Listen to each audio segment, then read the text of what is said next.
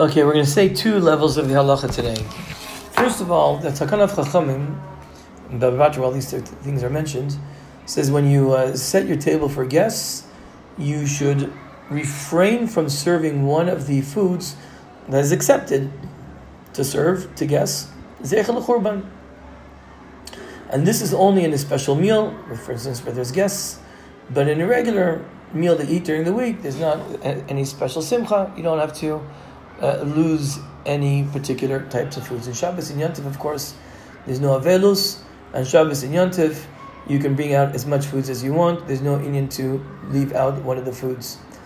Uh, but during the week, even if it's Seudas Mitzvah, as I mentioned, since there's a, a, a simcha at a, at a, at, a, special meal, we said are there guests or Seudas Mitzvah, whatever it is, you are meant to refrain from serving one of the foods that you usually would.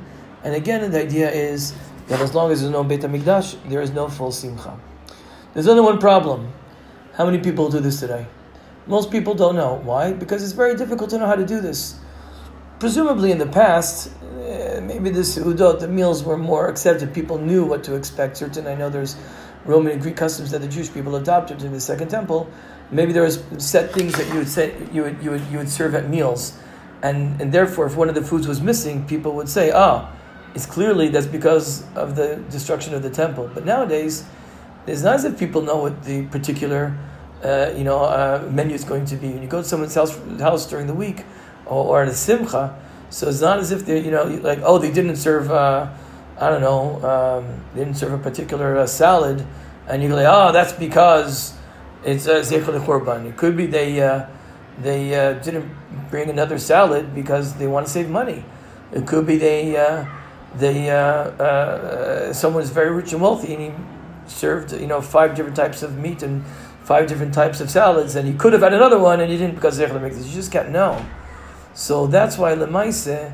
Uh, the, the Rambam writes, and uh, the truth is, it's also codified as such in the Shulchan Aruch, that on the table you should leave a place empty, and ki'ilu there would have been a place over there. So he doesn't say so much that you should not serve a particular food, but he says, but he says that you should leave an area on the table empty.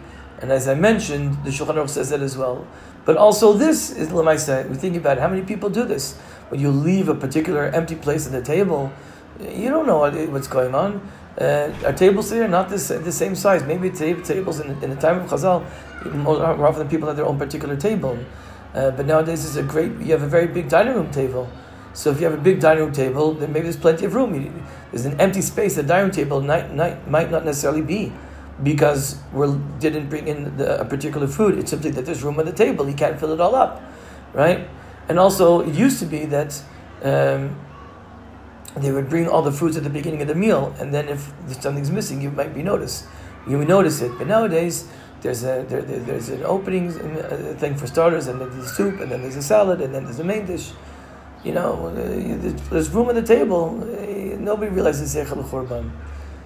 So people today in the Lamaisa are not really makbid. Um, what can I say? Uh, it is brought down in Achronim. The Achronim do bring down this halacha, halacha lemaisa.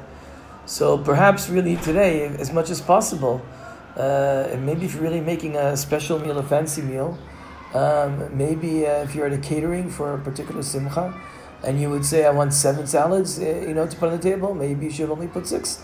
I'm not telling you what to do. As I said, maybe people are not makbidis, and we've explained why we feel it's less relevant, but maybe it's something to be aware of.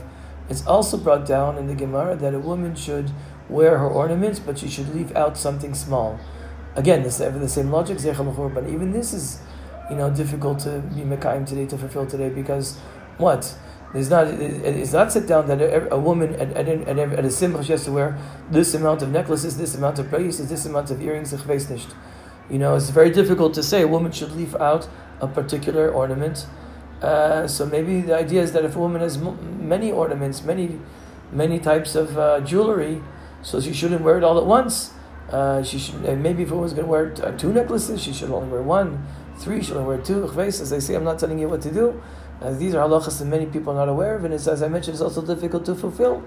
But uh, maybe you could do something along these lines uh, to change something.